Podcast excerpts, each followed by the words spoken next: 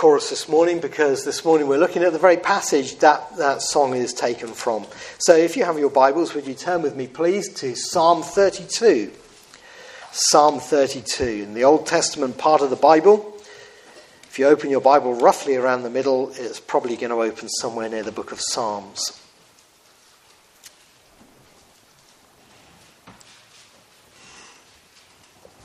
And the Psalms were the, the hymns and, and songs of worship that David wrote, among others, uh, for the temple worship in Jerusalem.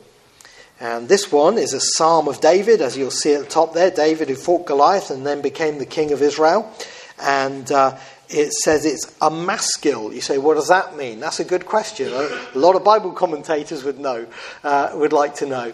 Uh, we think it means it's a song of instruction something that teaches us. You know, that sometimes songs are uh, emotional, but other songs are instructive. This is an instructive song uh, that David wrote. Psalm 32 Blessed is he whose transgressions are forgiven, whose sins are covered. Blessed is the man whose sin the Lord does not count against him, and in whose spirit is no deceit. When I kept silent, my bones wasted away through my groaning all day long. For day and night your hand was heavy upon me. My strength was sapped as in the heat of summer. Then I acknowledged my sin to you and did not cover up my iniquity. I said, I will confess my transgressions to the Lord, and you forgave the guilt of my sin. Therefore, let everyone who is godly pray to you while you may be found. Surely, when the mighty waters rise, they will not reach him. You are my hiding place. You will protect me from trouble and surround me with songs of deliverance. I will instruct you and teach you in the way you should go. I will counsel you and watch over you. Do not be like the horse or the mule, which have no understanding, but must be controlled by bit and bridle, or they will not come to you. Many are the woes of the wicked, but the Lord's unfailing love surrounds the man who trusts in him. Rejoice in the Lord and be glad, you righteous. Sing, all you who are upright in heart. Please keep your Bibles open there. I read about a man in America who was a Christian. He was a, a, legal man. He was a Chief Justice. His name was Chief Justice Melvin Fuller. Uh, he was a, an active Christian as well as a man in the legal profession. And on one occasion, he was involved in a big conference on education and the needs of education. And for some reason, there was a man in the congregation who got up and started ranting on uh, about the evils of education. And uh, he seemed to have a, an anti intellectual bias. And he said, I thank God I've never been in contact with a college or a university. And he sat down. And Chief Justice Melvin Fuller looked at the gentleman and he responded. He said, Sir, do I understand you're thanking God then for your ignorance? And the man said, Yes, I suppose I am. And Chief Justice Fuller said, Well, sir, I think you have a lot to be thankful for. well, you know, it seems to me that all of us who are Christians have a lot to be thankful for, don't we?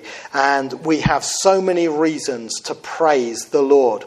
And in this psalm, David is calling God's people to praise him for the many blessings that he has given us in our life. I agree with John Stott when he says in the, that the last verses are the best place to begin. Have a look at verse 11 here, the last verse at the end, because it says, Rejoice in the Lord and be glad, you righteous. Sing, all you who are upright in heart.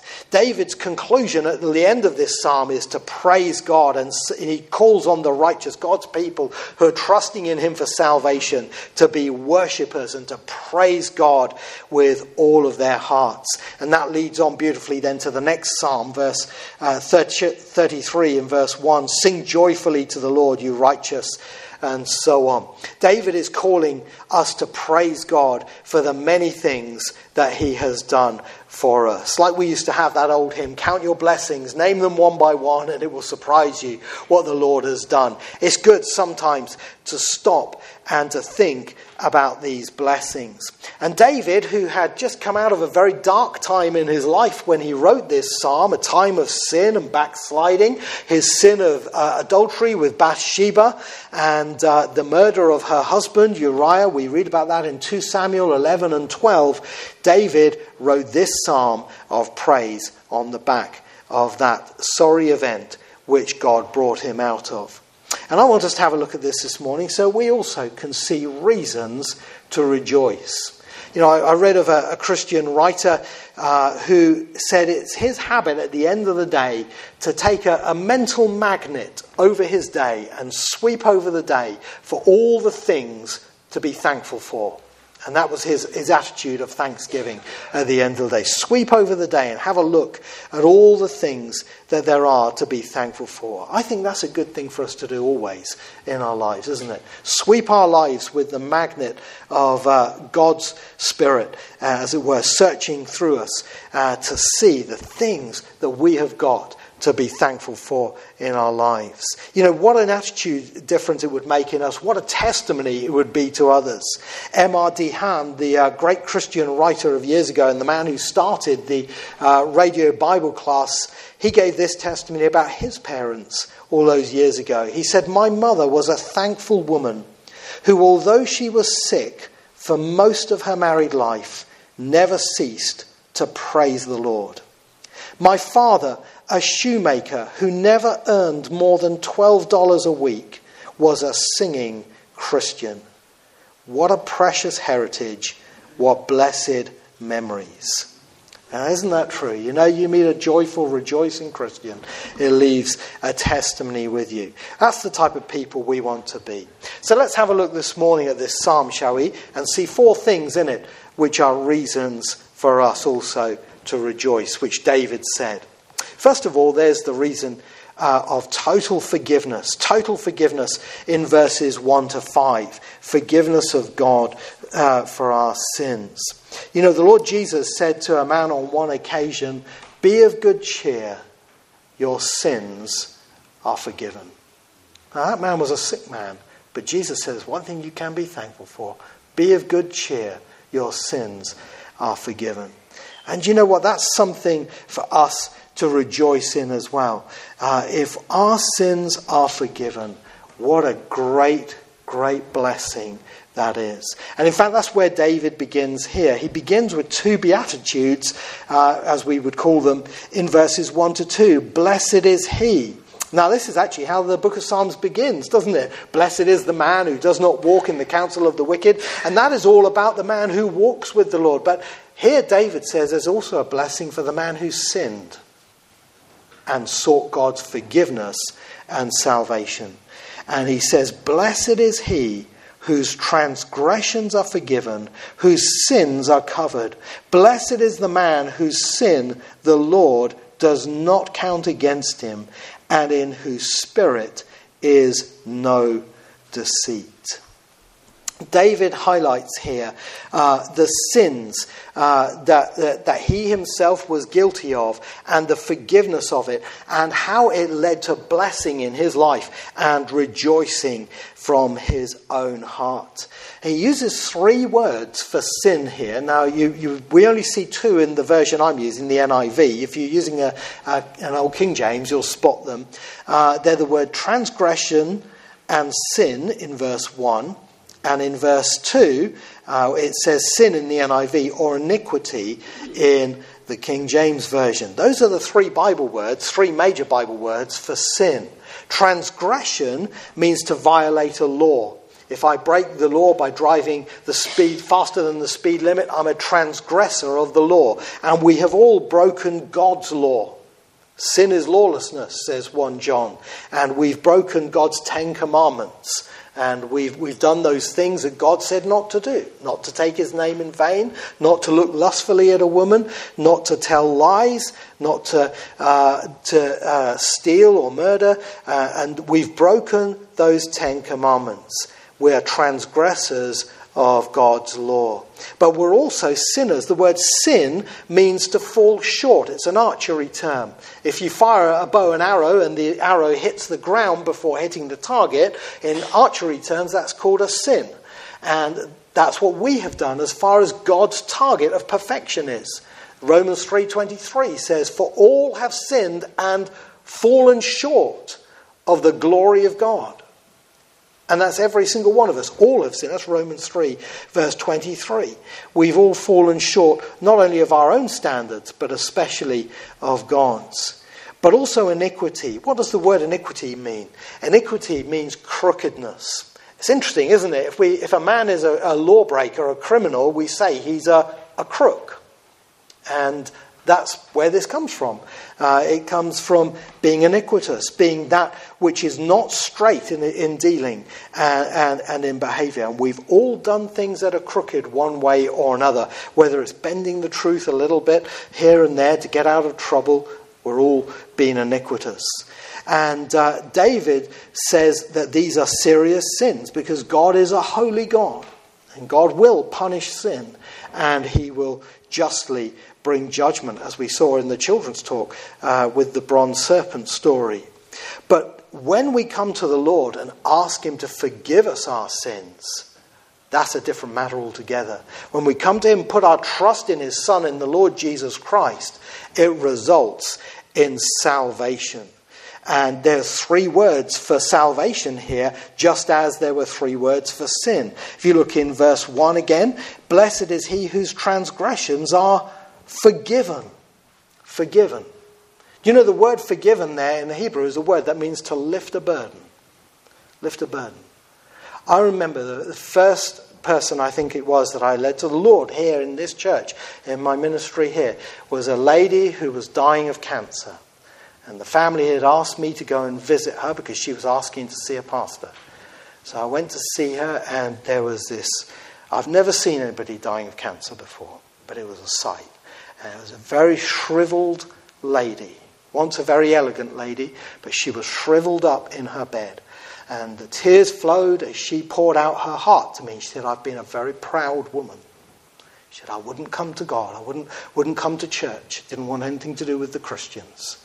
But she said, I know I need to be saved. And it was my privilege to tell her that if she looked to the Lord Jesus Christ, her sins could be forgiven. And we prayed together and she put her trust in the Lord Jesus. And do you know what she said?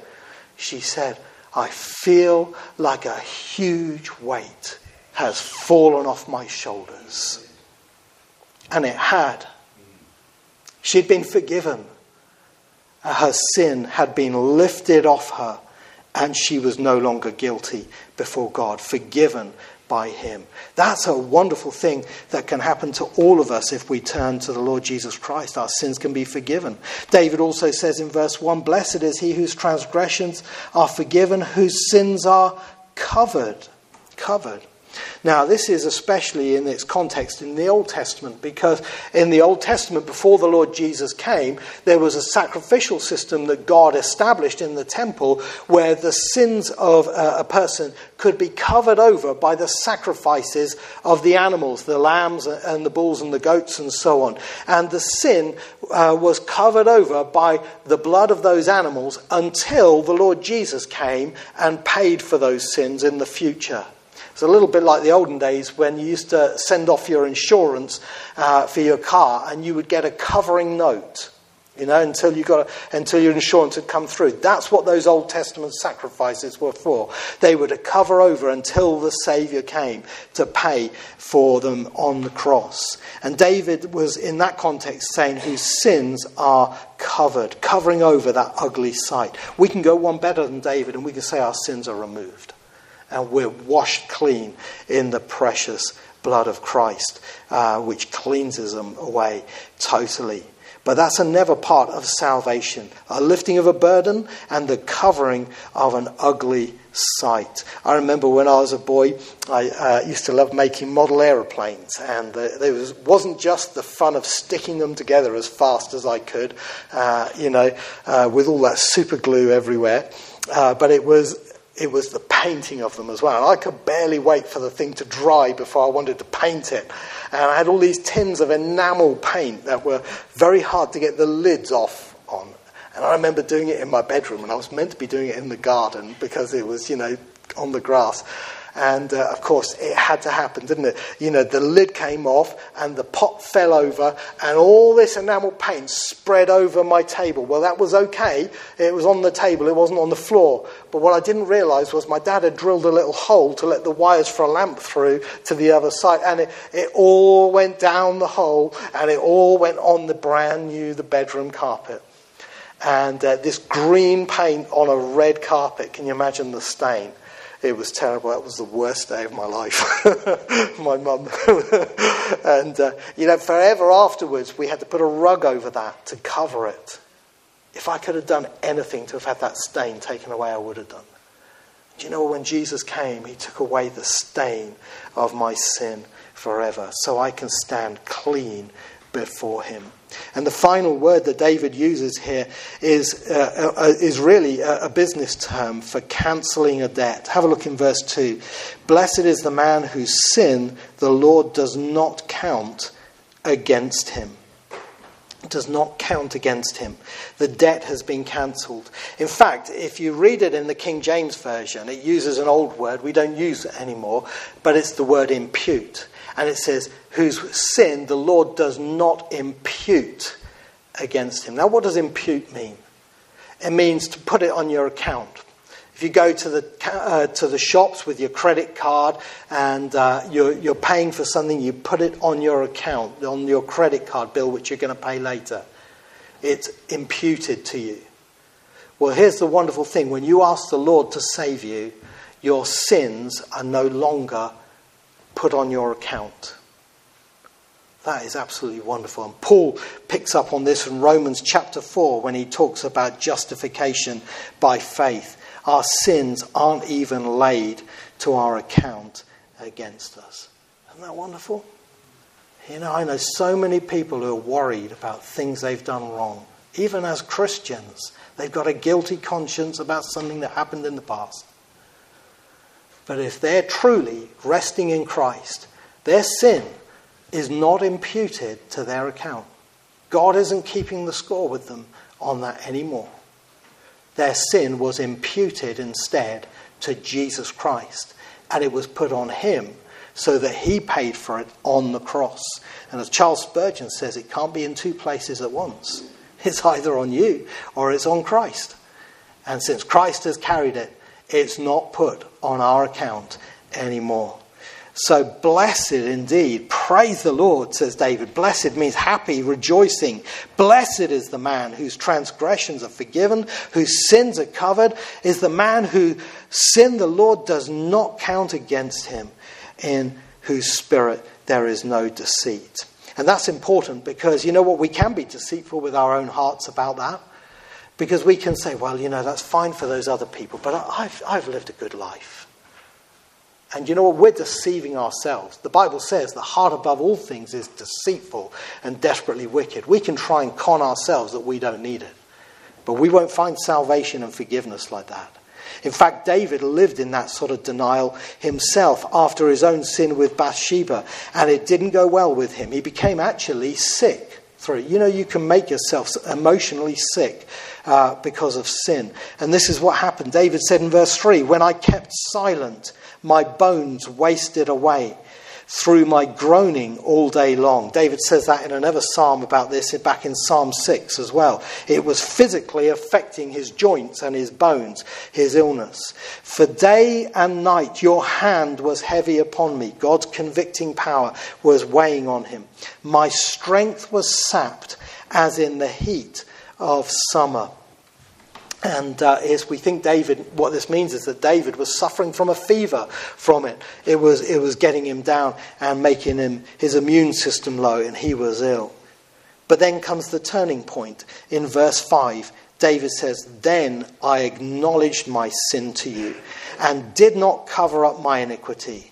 I said, I will confess my transgressions to the Lord, and you forgave the guilt of my sin. Like the prodigal son who, when he went away from home and was living in rebellion against his father, he went down, down, down, and he ended up in the pigsty, didn't he? And even in the pigsty, he was hanging in there until one day, it says in Luke's gospel, he came to his senses. He had a wake up moment and he said, I will go to my father and I will say, I've done wrong against heaven and against you.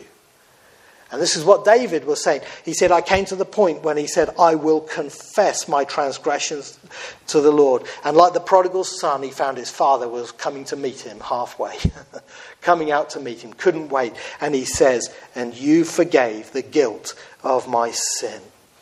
And that's the first reason for thanksgiving.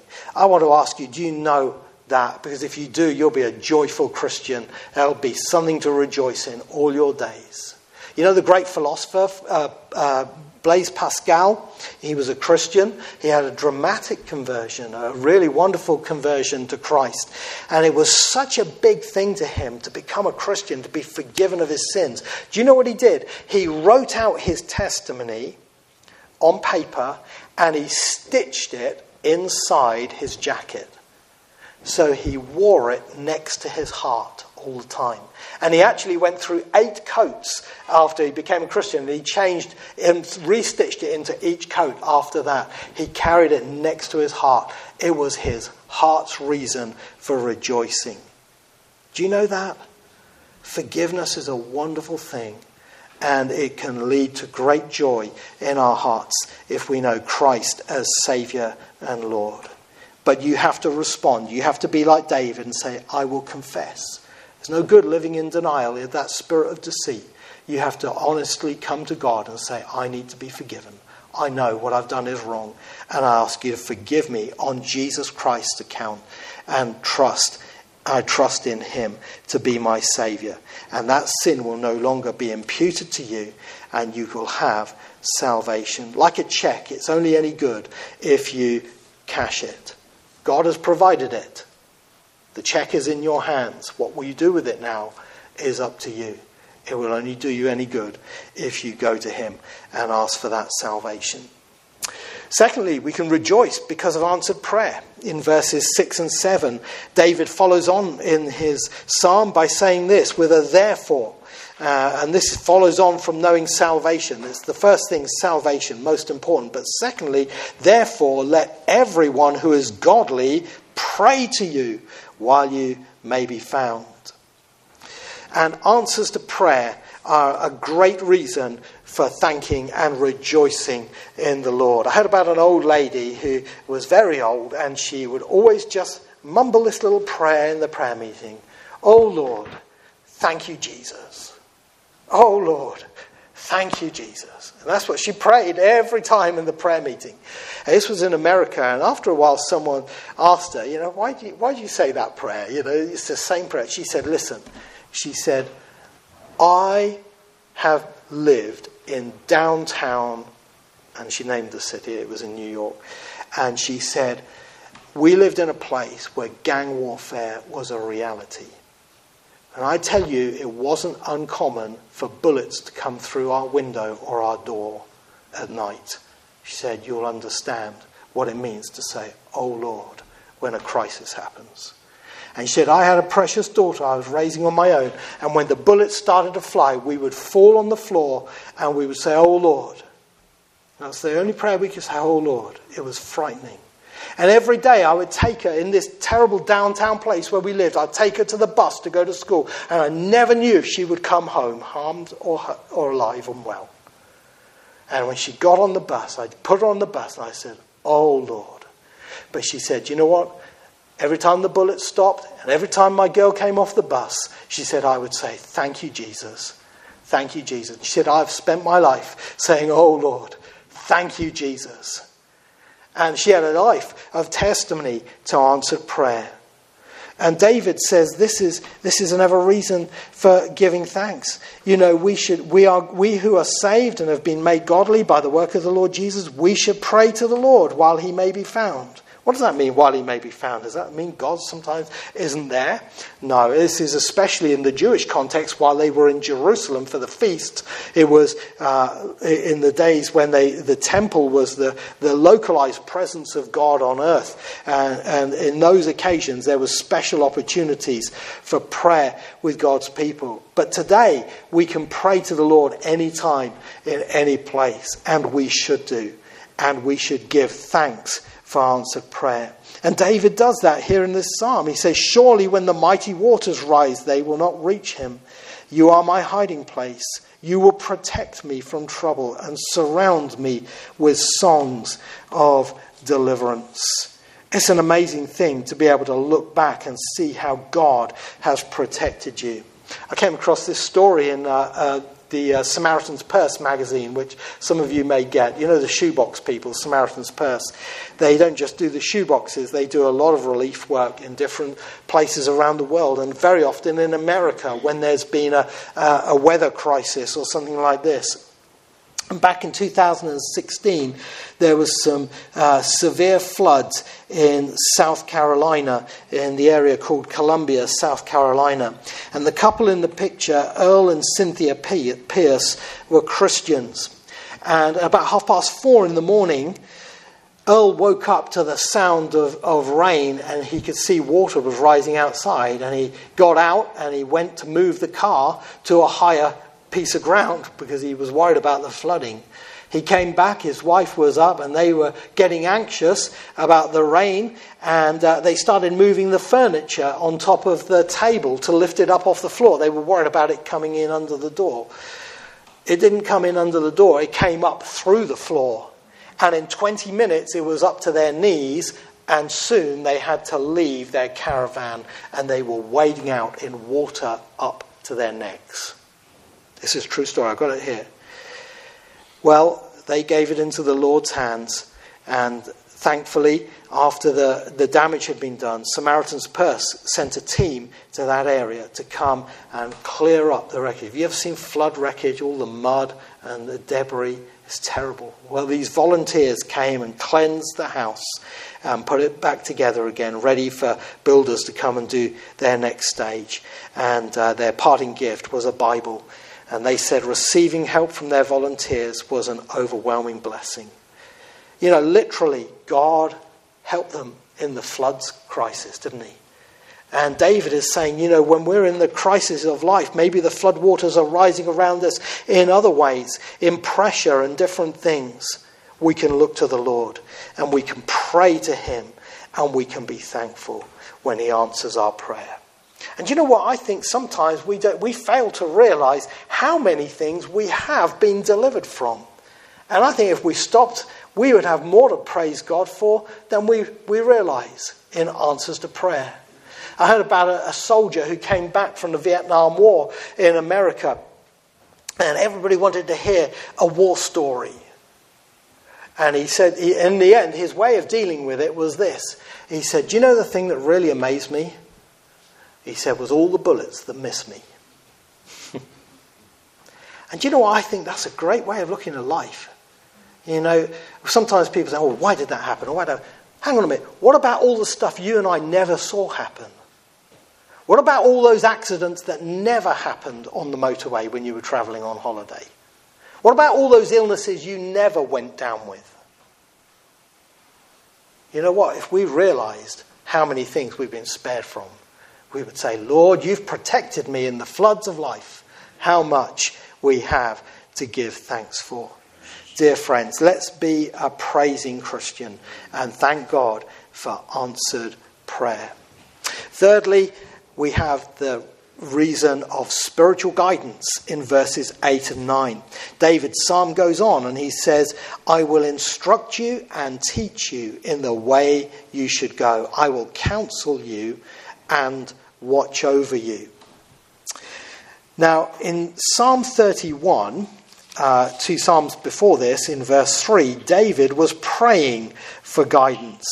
Uh, he said in Psalm 31, verse 3 Since you are my rock and my fortress, for, your sake, for the sake of your name, lead and guide me. Well, here, two Psalms later, David receives his answer because in this part of the Psalm now, the Lord is talking, and the Lord is talking to David and us through him and saying, I will instruct you and teach you in the way you should go. What a blessing that is to know God's guidance in our lives, to have God as our teacher uh, and the one who can spiritually lead us on the journey of life. We sing that hymn, don't we, by Fanny Crosby, All the way my Saviour leads me. What have I to ask beside? And it really is true. You know, when uh, I was growing up, and I've seen this with my children as well, you know, you come to that point when you're looking at what am I going to do when I leave school? And, and how's life, what steps am I going to take for the future? And you put your hand in the Lord's, and He guides you in His way. It's a wonderful, wonderful thing to know God's guidance. It's like having a spiritual sat nav as you wait on Him for the way to go. And God's promise is, I will instruct you and teach you in the way you should go. And that's something we can be thankful for. God will instruct us and teach us if we pray to Him and look to Him. He will make it known to us. He says, I will counsel you in the NIV. Uh, the word that is translated there is the word that was used of Jethro in the Old Testament coming to Moses when he had a bit of a problem in the camp of Israel. Too many people there uh, for him to manage as the overseer. And Jethro came along, his father in law, and came along with the wisdom and said, Look, what you need to do is subdivide and put men over each of these different groups, and then you handle the bigger things. God was giving him counsel through Jethro.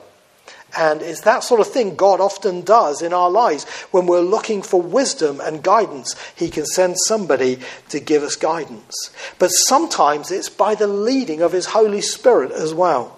Again, I, make reference to the King James Version. King James Version translates that second half because it is quite an interesting phrase in the Hebrew. He says, I will guide thee with mine eye. Someone was asking me about that. What does that mean? I will guide thee with mine eye. You know, in the olden days, servants used to look for gestures from the master or the mistress or, or the king or the queen, and they would gesture with their hands. Psalm 123 makes reference to that. We watch for the moving of your hands. And uh, if you've ever seen the film Dune, not that I recommend it really, but in the film Dune, there was a, a scene where, the, serv- where the, the king made a movement of a finger and soldiers stepped forward. They understood the small gestures. Well, in a really well trained house, the king would only have to look, or the master would only have to look, and uh, look at an empty glass, and a servant would come with a jug of water or something. And God's guidance can be that sensitive when we're walking with Him. He can guide us with His eye, spiritually showing us the way to go.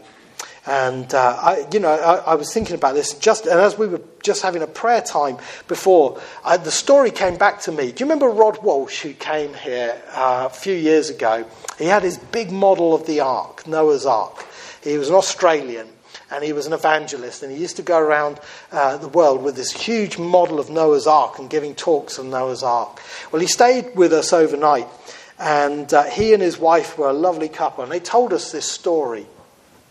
He told about this time when he went for a walk one day in the outback of Australia and he felt God was saying he needed to get alone with the Lord, to clear his head, to talk with the Lord. And while he was out there walking around in the outback, he saw a tree and Rod was loaded with tracts all the time. I mean, he's like, like Val with tracts and Julie. And, and he saw this tree and a branch on the tree, and he felt in his heart the Lord was saying to him, put a tract in that tree.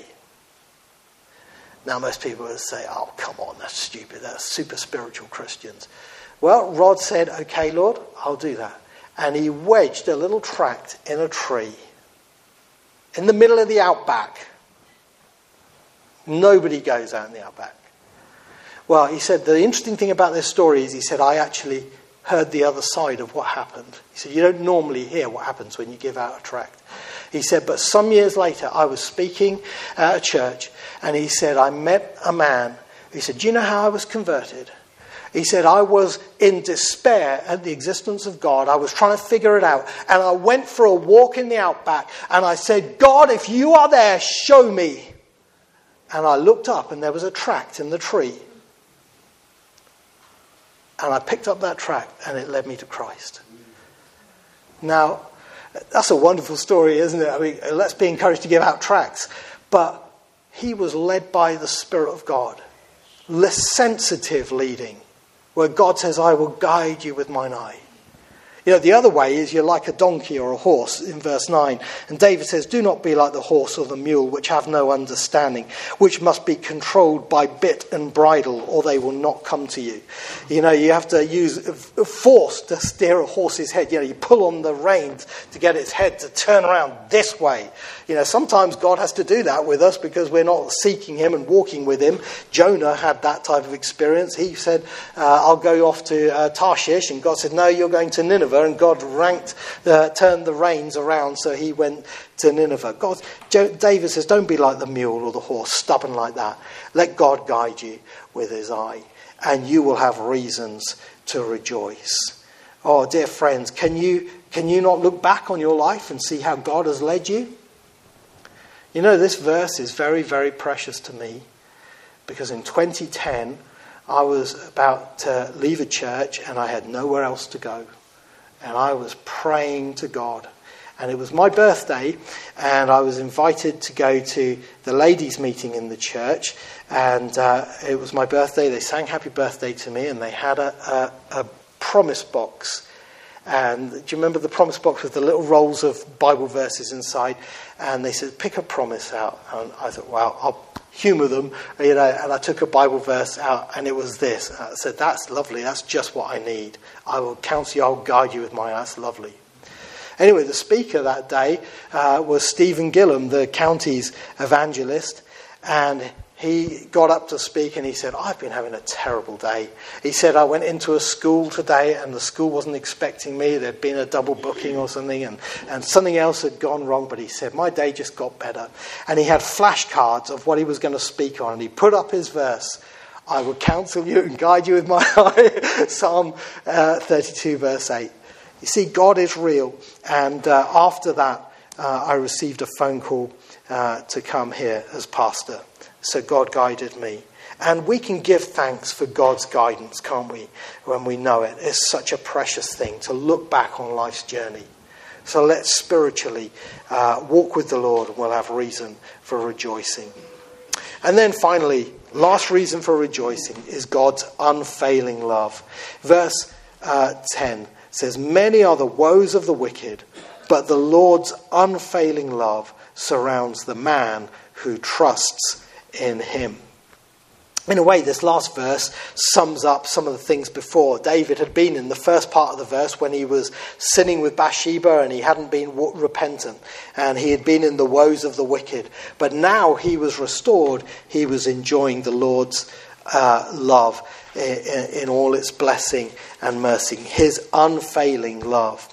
Now, that unfailing love in Hebrew is the word chesed, which is God's covenant love. It's his covenant commitment. It would be uh, like the covenant love in a marriage. And God pledges that love to us when we put our trust in Jesus Christ. And this love, David says, surrounds the man who trusts in him. Have you ever looked up at the moon and seen like a, a glow, a halo almost around the moon? All the way around. You can't see anything of the moon except it's got this bright rim around it. Well, that's what it's like for a child of God.